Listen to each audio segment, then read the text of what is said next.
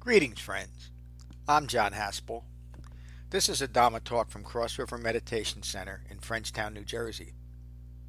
If you find benefit from this talk, please support the restoration, the preservation, and the presentation of the Buddha's Dhamma with your donation at becoming dash buddha dot com. Thank you. Peace. So whatever class this is, I think it's class fourteen in our thirty-four class review of Jhana. Um, class X. What's that? It's the class X. Class X. Um, tonight is the Anupada Sutta. I think I characterized last week's sutta in the same way, ending fabrications one after another. Um, the subtitle to last week's class was Ending Fabrication Through Jhana. And the only reason I bring that up is it leads directly to this. And I think those of you that are following along every class, you'll see how, how one class informs the next class. Um, this is a just an entirely remarkable sutta in how clearly, but um, in very subtle depth, Sariputta describes the jhanas. Um, and I think he does it in a way that is meaningful, meaning we can understand where he's going and what he's saying. Uh, just a little backstory on Sariputta. Uh, Sariputta came to the Buddha, uh, studying with most of the same teachers and, and uh, disciplines of his time. So he he was learning basic. They were he was learning basically the same thing. The reason I say they, also he arrived with Moggallana, but that's another story. And he he got a brief teaching from the Buddha, stayed with him for two weeks, and kept his practice going. And um, Sariputta awakened. So, on one occasion, the Buddha was staying in Savatthi, in Jeta's Grove, Anathapindika's monastery. He addressed those gathered. Friends, Venerable Sariputta is wise. Sariputta is of great, great, I'm sorry, great deep and penetrating discernment. For two weeks, Sariputta, secluded from sensuality and from unskillful mental qualities, gained profound insight into unskillful mental qualities, one after another. He was starting to become very well acquainted with his own mind, and now he was able to see qualities that were present. I wouldn't say for the first time, but the, these qualities that he was recognizing now became significant to him. Sariputta entered and remained in the first jhana. This first jhana is characterized by rapture or joyful engagement, rapture born of seclusion. Right? That's how we set our begin our jhana practice. We wherever our final, whatever our secluded spot is, we go and sit there and we begin meditating. And there should be uh, joyful engagement with the fact that you've established that seclusion. And if that's not there, that's the beginning point. You know, ask why are you doing this and what benefit are you getting out of it? And I would say if it's any benefit, you should feel pretty good about the practice because it's simple and anybody can do it. But this is what's important about jhana meditation. It's not just sitting and abandoning thoughts and feelings, coming back to your breath, but it's also recognizing the internal processes that are going on all the time. So these qualities that Sariputta is about to mention aren't something that he developed or any human being develops. They're common human qualities. But now we're learning how to use these qualities in skillful or unskillful ways. And it's, it's remarkable what I'll, I'm going to touch on in a minute. Rapture born of seclusion is accompanied by directed thought and evaluation. We talked about that. We begin meditation where we recognize we have a nice secluded spot. We can develop concentration. And we sit in meditation, and we're full of thoughts, we're full of feelings. And so we direct our thought back to our breath. There's so much made of this one line. I mean, there's books written about the Buddha's meaning of directed thought, and none of it makes any sense except this. He's talking about jhana meditation in the breath. Direct your thought back to your breath. And that in the beginning of meditation, most of us will be evaluating that process in some way. We'll be judging it. And some of us might be judging it in a harsh way. This is too boring. I can't do it, whatever it might be. In one way or another, though, we'll be evaluating. I'm, I'm, it's great. You know, that's fine. I'm not saying you should only find the negative in it. You should evaluate it and see what that value is in. But that's the first jhana. The qualities present in the first jhana, directed thought, evaluation. Now the Buddha goes down, the Sariputta goes down a whole list of things that he's finally coming in contact with. Rapture, pleasure, concentration, contact, feeling, perception, intention, consciousness, desire, decision, persistence, right? We have to make a, we have to make a strong decision to do this. And if the stronger our decision, our commitment is, the more consistent our Dhamma practice is going to be. Equanimity and attention were recognized one after another. Right? He was starting to see these qualities that he had himself, inherently in himself, very clearly. Sariputta, wise, of great, deep, and penetrating discernment, clearly saw the arising, the establishment, and the passing away of these mental qualities present in the first jhana. He noticed how these qualities arose, came into play, and vanished. Right? Impermanence of all these qualities. Having entered in the first jhana, rapture born of seclusion, accompanied by directed thought and evaluation, Sariputta remained free of attraction or aversion. Another word for attraction would be greed. In regards to these qualities, they could be whatever they were. They, now he's recognizing it was just mental qualities in himself. He maintained independent, detached, released, dissociated, and free of any barriers arising from attraction or aversion. His mind was becoming free and supple. Having entered into the first jhana, Sariputta understood, quotes, there is deeper concentration. So we understand there's more work to do. He pursued this path and realized deeper concentration. Right? He didn't do anything extraordinary, he just continued with practice as we do. Sariputta, secluded from sensuality and from unskillful mental qualities, with the stilling of directed thoughts and evaluation, entered and remained in the second jhana, the second level of mental, mental absorption. This second jhana is characterized as rapture and pleasure, now born of concentration. It means that we're recognizing that we're, our concentration is increasing, and we should take pleasure in that. That's what we're doing this for. The mind united in the body, free of directed thought and evaluation, and internal assurance. So notice that I've never caught, excuse me, I've never come across any sutta by the Buddha or anyone else where he places a time limit on a meditation session or how long the, or, or how deeply we can ingrain these first, second, third, fourth jhanas. There's no time limit on it. In other words, okay, you get to the first jhana, and that should be good for three weeks, and then you go work. It's all part of our meditation. And so I think each and every one of you would recognize your experience in experiencing the first jhana and now the second jhana. And it just means that for maybe a breath or two, well, for two, you didn't have to direct your thought back to your breath, and you weren't evaluating. That's all. But it's important to recognize, because now you're deepening your concentration. This is how to recognize that it's working, right? Everybody follow me here? John, can I ask a question? Yes, please. That's why I said it. Um, because I actually, when I was reading this earlier today, came across this part and felt like there was a, like he was contradicting himself a little bit. But I'm I'm starting to realize that it was my understanding that.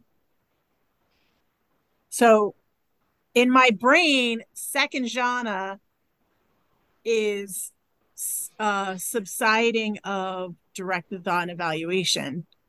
Mm-hmm. And so when I saw the at the end of that paragraph, the qualities present in the second jhana, internal assurance, directed thought, I was like, wait. Directed thought is part of the second jhana, but what I'm understanding is that since it's subsiding, it's still present. I might be nitpicking. Yeah, but. Yeah, well, no, you're not nitpicking, and that's a good point. They, they, and you, I'm glad you said it, because there's not a definition between first, second, third, and fourth jhana. They, they flow into each other. So some of the qualities present in each level continue. But again, remember, we're not doing anything um, magical or mystical just because we're doing jhana. It's a, it's a, It's a specific practice with a specific goal. And so here we're recognizing that, yes, it, my practice is bearing fruit. I'm developing this in the way that it's intended, rather than um, no framework or guidance on what should actually, you know, it's, it's easy to say, okay, go sit and, right. you know, be mindful of your breath. But now we're getting into what's really occurring, and yeah. you're significant in, in, so that we can, excuse me, incorporate that framework and guidance of what we're learning here as part of our practice. But the other thing I want to say is we shouldn't get too um, uh, enamored or distracted with, with these levels. We shouldn't grasp after them, but we should simply recognize that they develop as our practice continues. Got it. Right, that's what, that's what Sariputta is describing here too. Thank you for the question. It was important. The, the qualities present in the second jhana: internal assurance, directed thought, evaluation, rapture, pleasure, concentration. So notice, he, as Jen was pointing out, he included directed thought, evaluation in the other, in the, in the continuing descriptions of mental qualities. So these are just common mental qualities, right? Directed thought, evaluation, rapture, pleasure, concentration, contact, feeling, perception, intention, consciousness, desire, decision, persistence, mindfulness, equanimity, and attention will recognize one after another. There's a, there's two in there that are new, isn't it? Mm-hmm. What? Which ones? Internal assurance. Oh, that's three. Actually, I'm sorry. um, uh, yeah, I got mindfulness and equanimity. So now we're, we we recognize that our mindfulness of the breath and the body is increasing. We, we might recognize that, oh, that's something I should say. It's been five breaths, or ten breaths, or five minutes, or ten minutes. And again, that length doesn't matter. Um, but that's an act, that's the result of, the result of concentration is the increase. Increased ability to be mindful of what we want to be mindful of, right? Refined mindfulness. So now we're getting stronger with the, with the ability to be just mindful of our breath. And through that, we're developing the natural quality of equanimity, a balanced quality of mind. And notice Sariputta doesn't say, and this should last for two hours. He doesn't put any time limit on it, but it's there to just recognize that you feel that mental quality of equanimity. You're just, it's a balance, it's a balanced, peaceful quality of mind. Has anybody not experienced that, that equanimity in the second, second jhana? No? Okay. Again, it's, it's, there's nothing extraordinary about it, except it's key to changing our mind, our minds and our life, isn't it? The Buddha, Sariputta, wise of great, deep and penetrating discernment, clearly saw the horizon, the establishment and the passing away of these mental qualities present in the second jhana. He noticed how these qualities arose, came into play, and vanished. Again, he keeps reminding us about the impermanence of these mental qualities, which these mental qualities, when present, reflect the quality of our present moment, don't they?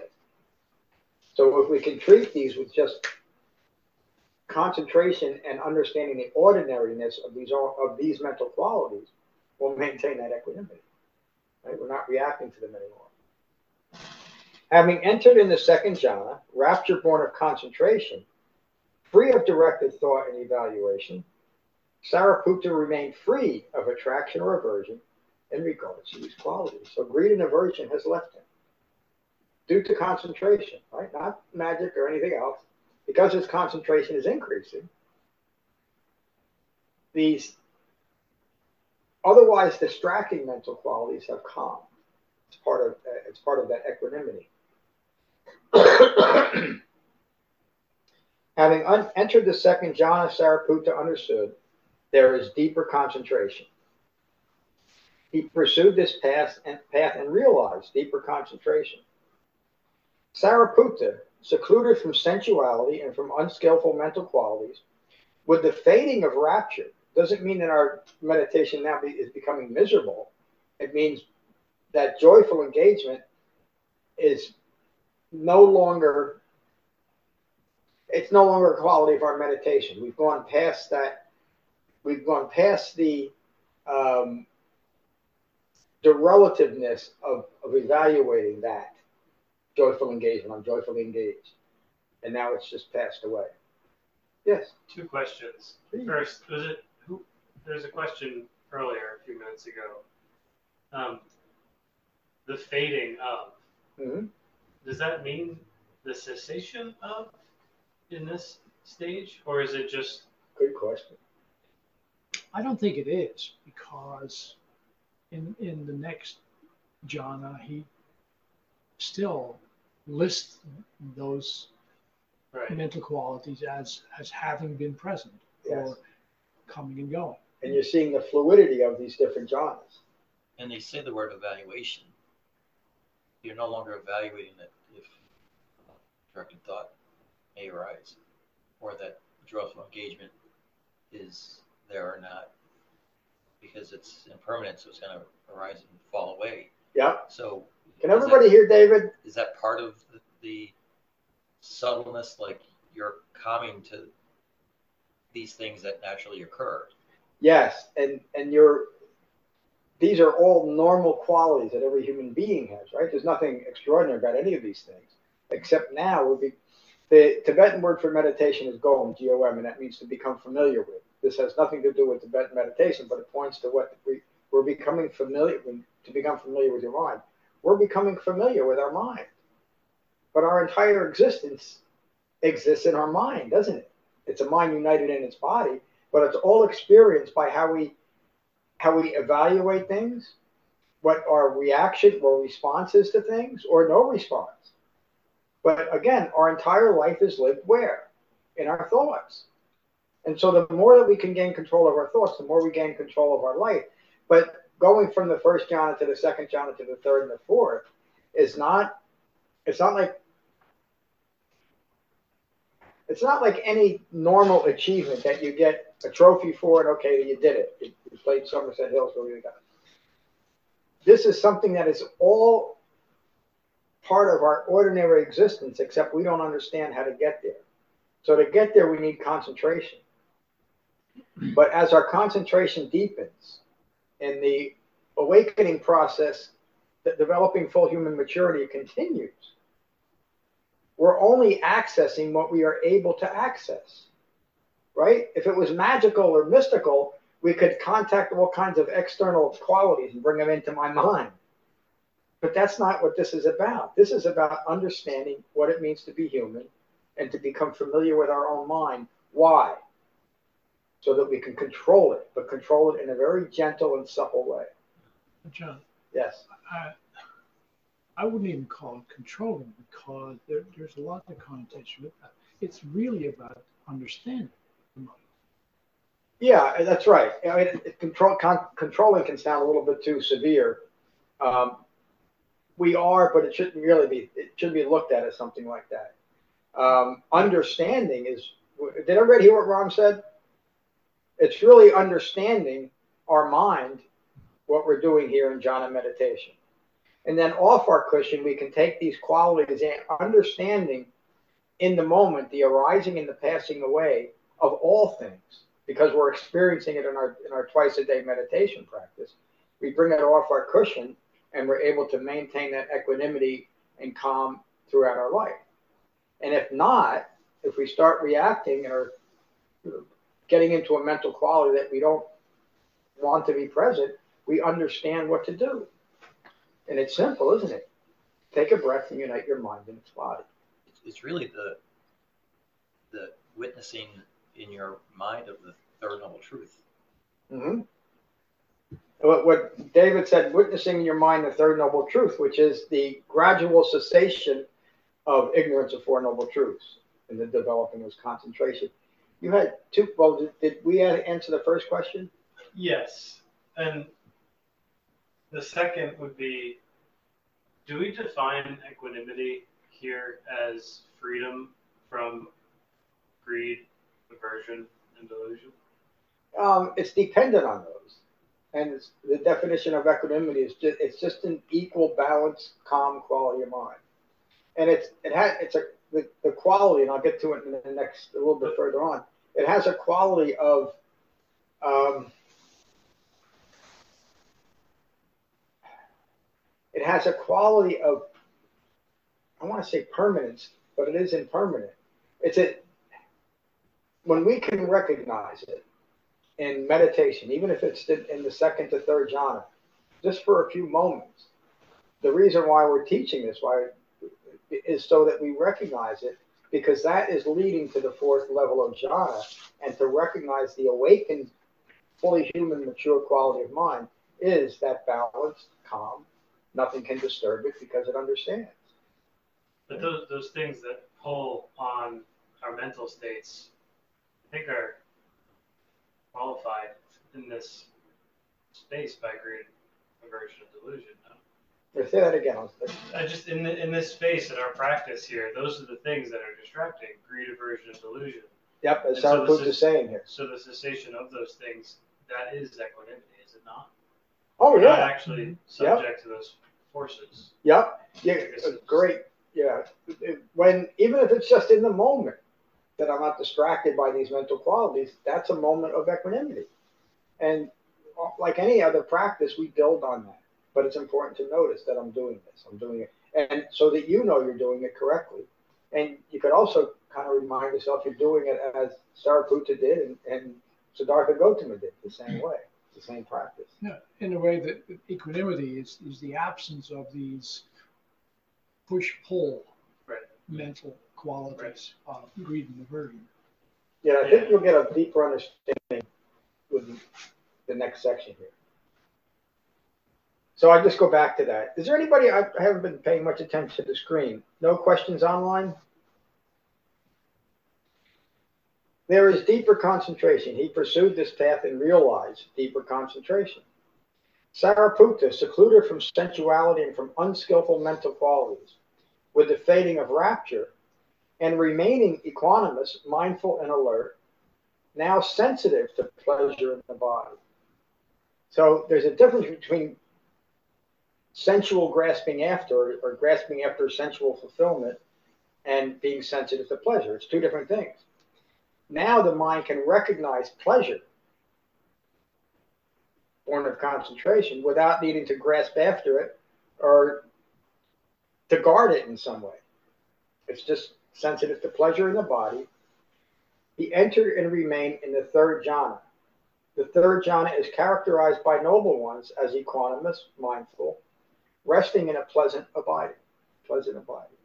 So now our, our jhana practice has established, even just for a few moments, this level of equanimity that we can learn how to expand that and move it towards the awakened state. Sariputta, wise, of great, of great, deep, and penetrating discernment, clearly saw the arising, the establishment, and the passing away of these mental qualities present in the third jhana. He noticed how these qualities arose, came into play, and vanished, like we just said. Having entered in the third, in the third jhana, equanimous, a pleasant abiding, concentration, sensory contact, feelings, perceptions, intention. Like again, he's deepening his understanding of his own mind, isn't he, with the addition of these additional mental qualities. Perceptions, intention, consciousness, desire, decision, persistence, mindfulness, equanimity, and attention were recognized one after another. His mind is becoming very clear to him. Sariputta remained free of attraction or aversion in regards to these qualities. He maintained independent, detached, released, dissociated, and free of any barriers arising from attraction or aversion, gaining control of his mind, uh, gaining understanding. Sorry. Having entered into the third jhana, Sariputta understood there is deeper concentration. He pursued this path and realized deeper con concentration. Furthermore, with the abandoning of joy and distress, and with the abandoning of pleasure and pain, Sariputta entered and remained in the fourth jhana. The abandoning of joy and distress. What causes joy and distress? It's having our desires fulfilled or not, and reflected in one or all of these mental qualities at the same time. Uh, David. why earlier does he only say sensitive to pleasure versus saying you will to be sensitive to all things like he's saying here? That's a good question. I thought about that too.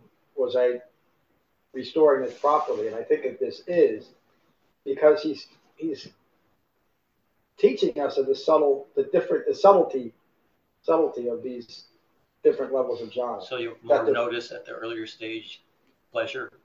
Yes. Versus you, something that you're averse to.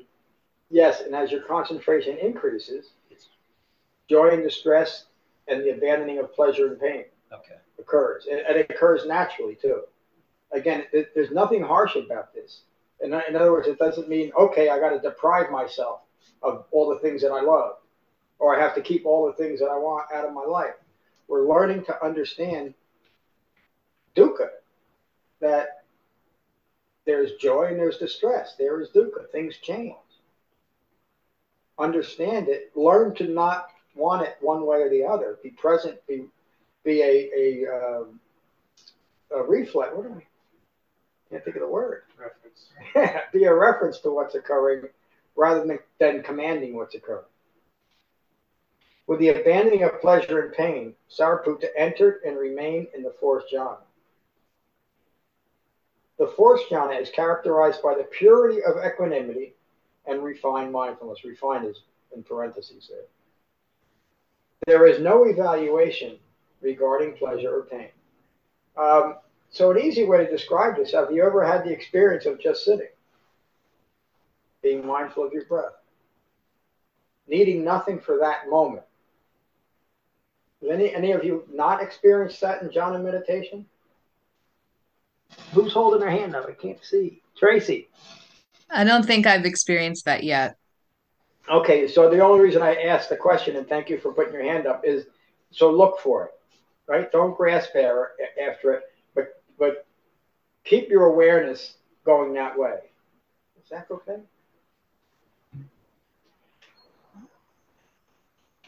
Tracy's fine. I got a phone call. Um, did that answer your question, Tracy?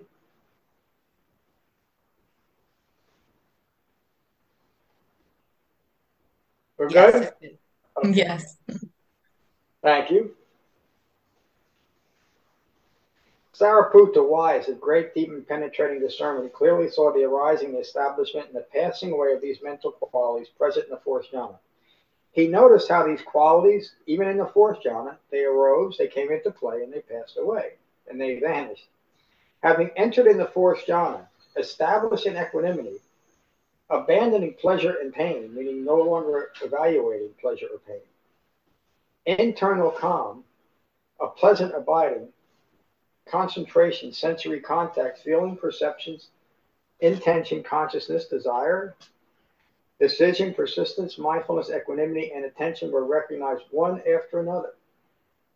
In other words, he had developed this equanimous mind while these qualities, all of these different qualities of mind were present. And he recognized them as such, but he didn't grasp after any other or need them to be any different. They were just there. Sariputta, there as um, I'm recognizing something that is just ordinary in me. It's nothing special, but it's, necess it's necessary to awake to recognize this in order to continue the path. We'll recognize one after another. Sariputta remained free of attraction or aversion in regard to these qualities. He remained independent, detached, released, dissociated.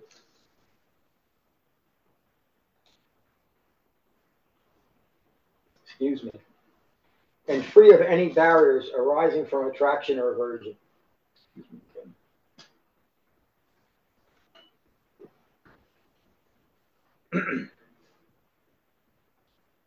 Having entered into the fourth jhana, Sariputta understood there is deeper concentration. He pursued this path, he pursued this path and realized there is deeper concentration. Furthermore, Sariputta, Sariputta abandoned self-identification with form, self-identification with perceptions of aversion, perceptions of aversion. I'm sorry, let me go back and read this correctly.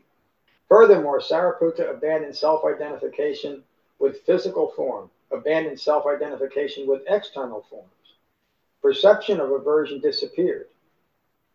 Now Sariputta perceives a dimension of infinite space.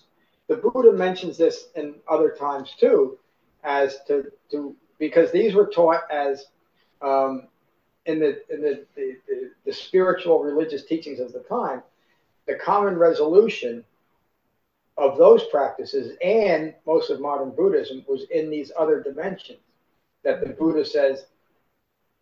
And the, I think the only reason that they're taught so often, but I wanted to include them, is because people during their time, as well as our time, were taught to grasp after these. So now Sariputta will, will tell us what to do with them. Sariputta entered and remained in the dimension of, dimension of infinite space. The qualities present in a dimension of infinite space, the perception of the dimension of infinite space, concentration, sensory contact, feelings, perceptions, intention, consciousness, desire, decision, persistence, mindfulness, equanimity, and attention were recognized one after another. So he slipped into this dimension of infinite space, not as uh, a furthering or deepening of his concentration, but now recognizing that that's something to just be abandoned. It arises and passes away. There's nothing, um, it's as impermanent as anything else, right? It arises and passes away. And that's, that's important. He noticed, again, how these qualities arose and came into play. Sariputta remained free of attraction or aversion in regards to these qualities. He remained independent, detached, released, dissociated, and free of any barriers arising from attraction or aversion. Having abandoned the perception of dimensions of infinite space, the dimensions of nothingness, he just went through these, because this is part of his earlier practice. The dimension of infinite consciousness in neither perception nor non-perception, Sariputta understood there is deeper concentration. He pursued this path and realized deeper concentration. So even the things that he was taught to grasp after in his earlier practices and people are taught today, he realized that's just as, um, that's another mental quality to be recognized and abandoned, period. Furthermore, Sariputta, having abandoned the perception of the dimension of neither perception nor non-perception, he entered in the re and remained in the cessation of perception and feelings. Upon this realization, the qualities of mind arising from grasping after, in, my, in parentheses, those last two words, a mind arising and grasping after cessation, greed, aversion, and delusion were completely abandoned. It's grasping after cessation means we just keep practicing, right? We don't insist that I awaken today, tomorrow, next week. Now Sariputta says, and, the, and delusion were, concentration, I'm sorry, let me read it again. Upon this realization, the qualities of a mind arising and grasping after cessation, greed, aversion, and delusion were completely abandoned. Fully mindful of his attainment, he regarded the impermanence of all these past qualities. They arise, become experience, become experience, we experience them, right? It's just ordinary. Become experience, and they pass away. That's life, right? Understanding that, and that's when the Buddha taught uh, his first teaching, like the first time he taught the Four Noble Truths, and Kondanna heard it, and he, he understood. He said, all conditioned things that arise are subject to cessation. And the Buddha said, you got it, you understand. So that's really what we're getting at. Our review after this review is, is the Vipassana review, which is on what we're gaining this insight into, the three marks of existence, greed, aversion, and deluded thinking. And here, Sariputta is, is describing that. Sariputta remained independent, detached, released, dissociated, and free of any barriers arising from attraction or aversion. He now understood there is no deeper concentration. He pursued this path and realized there is no deeper concentration. What's he describing? He realizes his own awakened state. And it's important because you know it. Many times the Buddha says, when you get there, you know it. In fact, that's a A defining characteristic of this Dhamma. You know it. You know it for yourself. Through your own experience, we become, as the Buddha would say, we become rightly self-awakened. This is the process that we're doing ourselves. You're learning from me and our other teachers and your ongoing study, but everything we teach you, you have to, and you do, integrate it into your own practice. And that's what Sariputta is describing. This is also a, a big difference between the Buddhist path and all other path that I, at least that I know about, uh, specifically in the East, but actually everywhere, that yep. this so-called pinnacle state needs to be validated by your teacher or by oh yeah the by the, the community. Yep. Uh, and here it is, man, you know, okay, good to go. Bye. Yeah, and, and many of the lineages that I study in, there's a, a hierarchy that it's dependent on the head abbot or one of his assistants to let you know how you're doing, mm-hmm. you know, and when you when you're finally there, um, and that's fine. But you know, the this is this is a completely internal practice. And I, I could recognize, you know, say that I, I, David, you're awakened.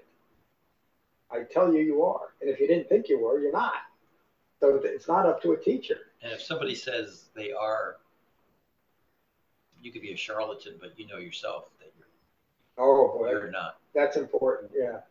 And nah, I don't want to get into the charlatan aspects of some, some practice.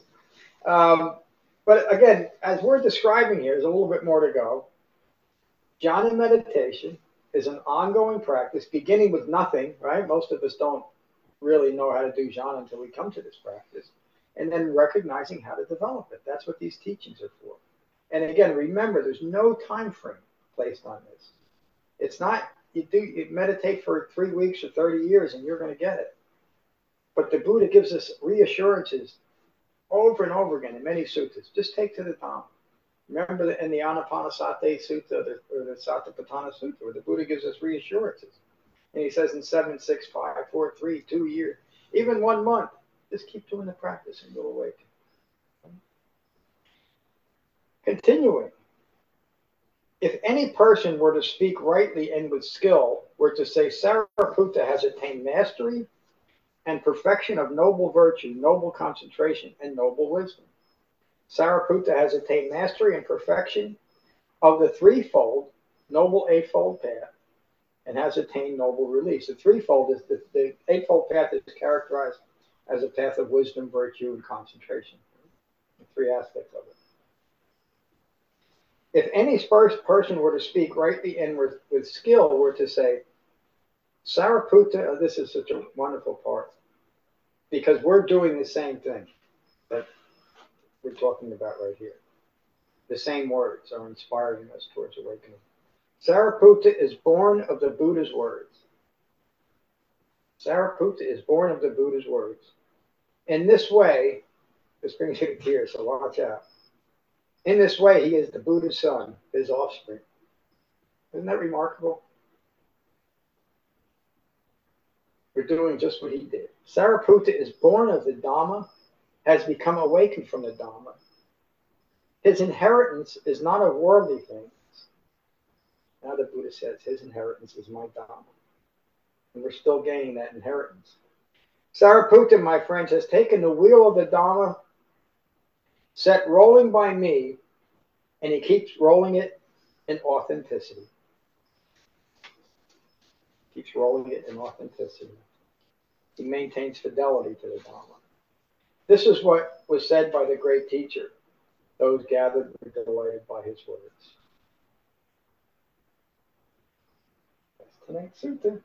Um, it's a little bit of a long sutta, so I want to hear from everyone, but let's be mindful of keeping it as brief as you can to get your thoughts out. And I'm looking at Jeff. Hello, everybody. Um, yeah, my practice has been a little bit... Uh, distracted this week, so I'll maintain silence for now. Thank you. I'm glad you joined us. Hello, Brian. Hi, John. Thanks for the teaching. Uh, noble silence for me as well tonight. I always like it when I, I just stun you people into it's just wordless. Good evening, Jen. Hi, John. Um, great class, great teaching, really crystal clear tonight. Um, and, you know, I asked that one question before you clarified. I think I'm good. Thank you, Jen. Uh, Tracy, the center square. Uh, thank you, John. I think the last two classes in particular have been really helpful in the giving me a an understanding of what I've been experiencing during these last few weeks with the group. Um, more than the other classes, these two in particular have just been profound for me. So I just appreciate you sharing it, and I'm going to keep practicing. Good. I'm glad you are. Yeah, these, these two suttas are particularly um, well-focused, and they also fit well into this study, too. I mean, it's what it's all about. So. Thank yeah. you, Tracy. Thank, Thank you. you. Hello, Kev. Hey, John. Was that Kev or Dev? Oh, I'm sorry, Kevin. Oh, okay. Hey, John. Um, yeah, thank you for the teaching. This is a very profound sutta. Um, you know, it's also inspiring, and, and, you know, it's almost for this purpose of this, you can take refuge in Sariputta as a model of practice here. And uh, that's all I'll say. Thank you. Yeah. Thank you, Kevin. If you could stay on a few minutes after um, me, you, Matt, and, and David have something. Well, David, yes. Yeah, just for a few minutes, just to get something clear. Thank you, Kev. Um, Kev met, mentioned Dev. Hello, Dev.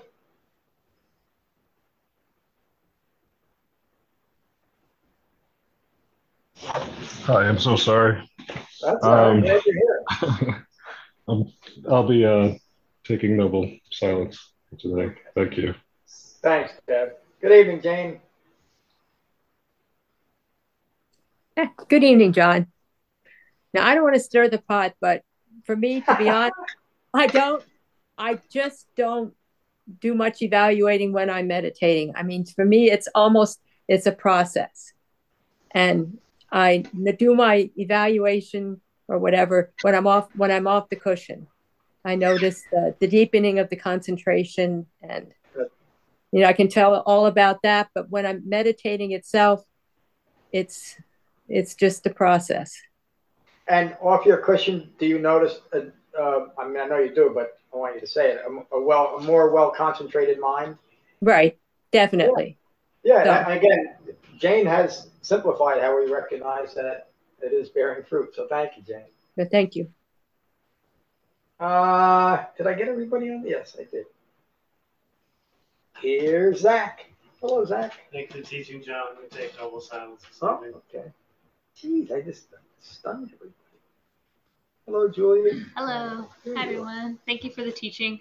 Um, I'm always stunned, but I still have a comment. Um, Good. The line about grasping after sensation, I feel like when you were talking about the line, it was seen as not well, with, with like a positive sense. And I think sometimes I get confused between the idea of grasping after something and craving something. Ah, uh, same thing. Okay. Yeah, just simplify it that way. So my my struggle is, and I've shared this with the Sangha before, but I, it remains um, relevant with the Jhana series, is that sometimes I find myself craving a sit because I'm focused or busy, and I just like, I just really want to quiet my mind. I am like, I can't wait to go meditate, and it's. I, it, it's a check in the way we've talked about it before is like, what's your intention here? What's your effort? Yeah. Like, these are side effects, getting, uh, training for uh, getting rid of that stress or stopping thinking about whatever it is that's messing you up in that moment. That's a side effect, but it's not the object. The primary objective is to train for calm, not to stop thinking about work. And I think it just, yes, the primary yeah. objective, the primary, objective the primary purpose yeah. is to deepen concentration. But right. along the way, we yeah. talk about the refuge. Meditation is a refuge. So yeah.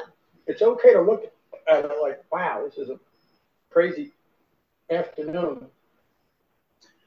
Let me go in the bathroom and sit for five minutes. Or just look forward to your evening sit. Mm-hmm. Nice byproduct. I don't know. I mean, I don't know why I said that. It's a place of seclusion, easy to, I mean, if you're out at work or something. Um, There's more to come. Yeah, go, get, Let's a group unpack and, that. Get a group and go in the bathroom. Um, yeah, we could forget that bathroom comment. Go find a go find a quiet place. No, we can't. Unless you have to. And do I need a bio break? No. Yeah. Um, but yeah, it, it's it's I would say it's it's right to mm-hmm. look at your meditation as that kind of refuge. Mm-hmm.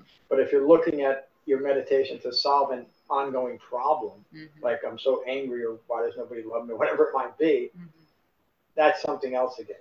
Mm-hmm. You know, but the, the secondary effect of that is is fine.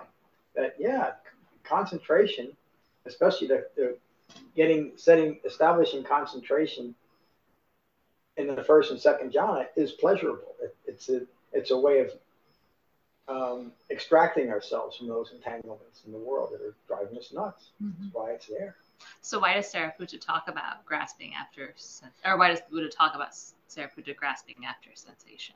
Oh, because that, that was just as it's common to us. Sariputta wasn't he wasn't anything extraordinary, mm-hmm. and so he was prone to the same mental qualities of all human beings. So even that grasping after sensuality, grasping after pleasure, was still part of his um, mental qualities, right? And so as we recognize that we're engaged in those mental qualities, that's it. It's just one, one, one mental quality after another, ending fabrications one after another, is recognizing these are just impermanent and entirely impersonal states. So it's such an important question. Did I ask, answer your question? Mm-hmm. Okay, good question. Anything else? Thank you, Julie. Hello, Ram. Hello, John.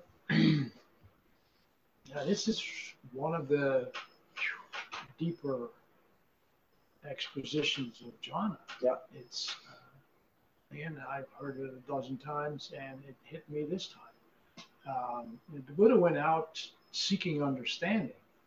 And mm-hmm. in, in in this sutta, he he really expounds as to what that understanding was, that his understanding of, of the human mind, yeah, of his mind, yeah.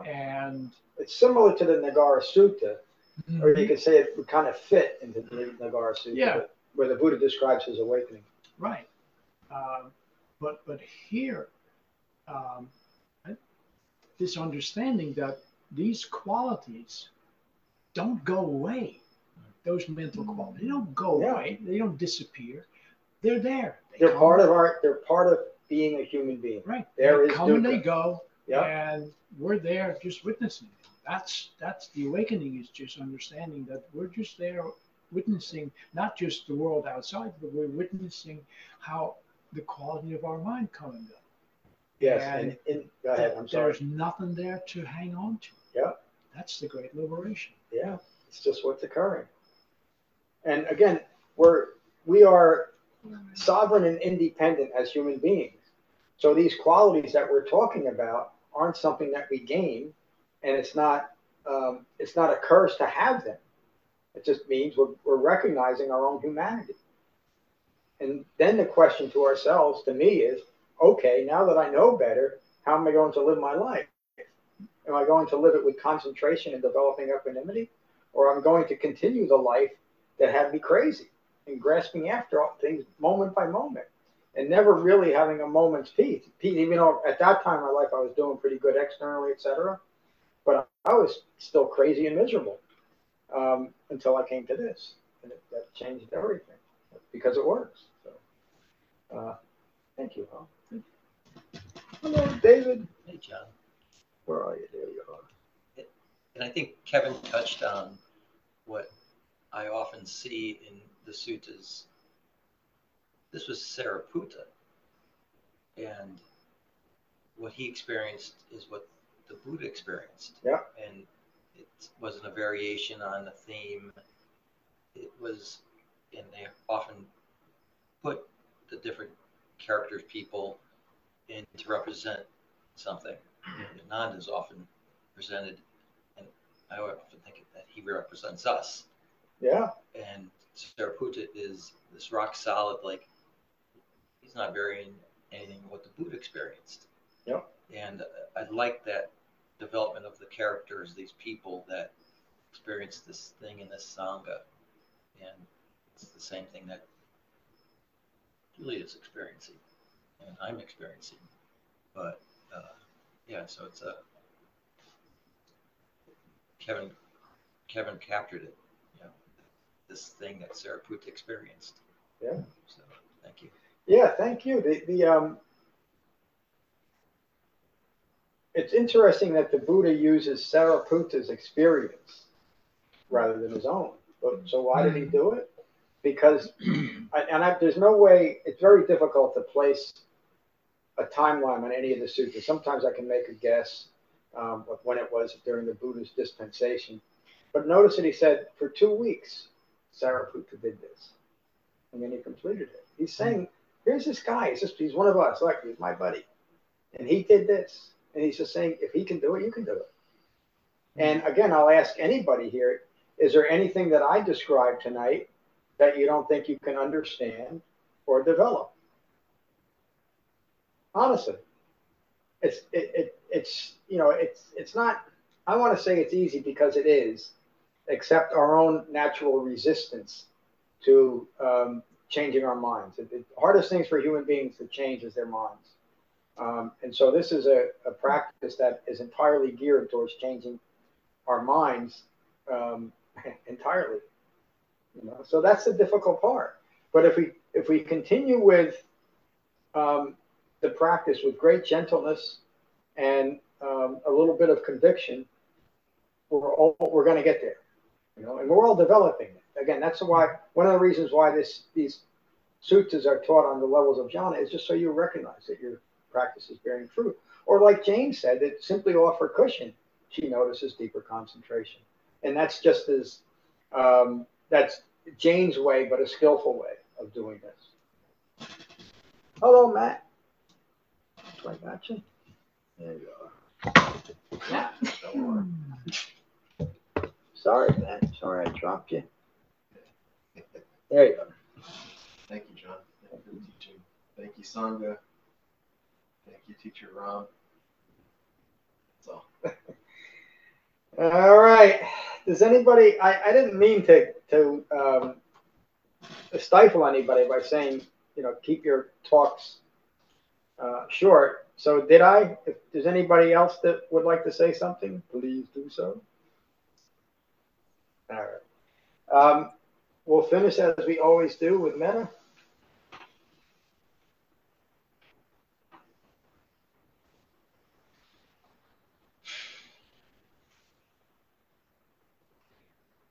And these are the Buddha's words on Metta from the Karaniya Metta Sutta that describes the qualities of an awakened human being. This is what is done by one who is skilled in goodness and who knows the path of peace. They are able and upright, straightforward and gentle in speech, humble and not conceited, contented and easily satisfied. They remain unburdened with duties and frugal in their ways. They are peaceful and calm and wise and skillful, not proud or demanding in nature. They do not do the slightest thing that the wise would later reprove. They are always mindful that all beings be at ease. Whatever living beings there may be, whether they are weak or strong, omitting none, the great or the mighty, medium, short or small, the seen and the unseen, those living near and far away, those born and to be born. They are always mindful to not deceive another or despise any being in any state. They abandon anger and ill will with ease, never wishing harm upon another. Even as a mother protects with her life her child, her only child, so with a boundless heart, the wise disciple cherishes all living beings. They radiate kindness over the entire world, spreading upwards to the skies and downwards to the depths, outwards and unbounded, freed from hatred and ill will. Whether standing or walking, seated or lying down, free from drowsiness, they maintain refined mindfulness. This is said to be the sublime abiding, by not holding to fixed views, the pure-hearted one, having clarity of vision, Being free from all sense desires, they abandon ignorance of Four Noble Truths. Having completed the path, they are not born again into this world. Thank you all for a wonderful class tonight. Peace. Thank you, John. See you all soon. Thank you, John. Bye. Good night. Uh, oh, Good night, everyone. Thank you for listening. I rely on donations to support the continued restoration, preservation, and presentation of the Buddha's Dhamma. If you find benefit here, please consider a donation at becoming dash buddha dot com. Thank you. Peace.